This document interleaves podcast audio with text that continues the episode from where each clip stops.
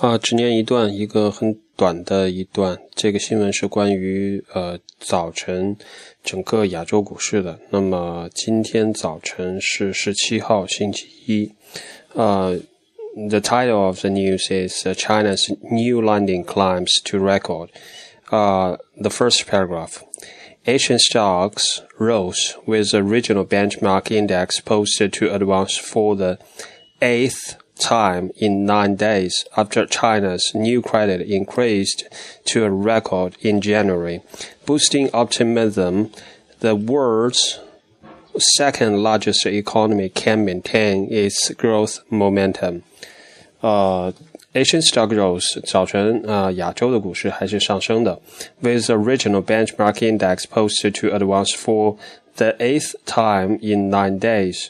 呃，亚洲的 地区的这个 benchmark index 就是它的一个指数，post to advance for the eighth time in nine days，就是在九天里边有了八天的这样的上涨。After China's new credit increased to a record in January。After 就是呃，在什么事件之后，然后有了这样的一个上涨的行情。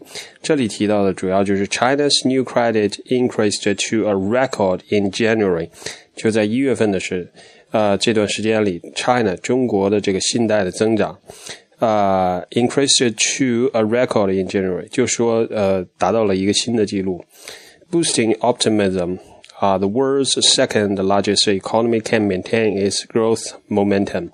就是说，呃，因为这个信贷的增长的记新的记录呢，提升了人们对于全球第二大经济体中国啊、能够保持它的增长的动力的这样的一个乐观的情绪。